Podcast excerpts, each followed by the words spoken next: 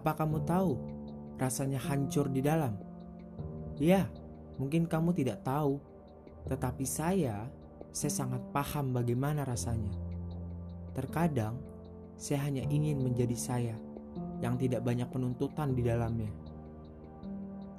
Saya yang dengan bebas bisa bersedih, saya yang dengan bebas bisa menangis, saya yang dengan bebas bisa merasakan jiwa saya yang seutuhnya sudah hancur yang selalu dituntut untuk sempurna, untuk selalu berpenampilan bahagia.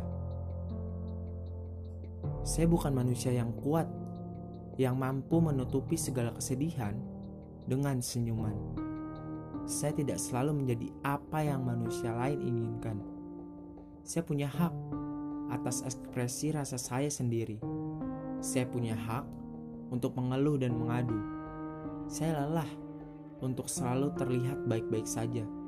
Saya lelah jika harus berbohong demi menutupi rasa perih yang setiap malam saya rasakan.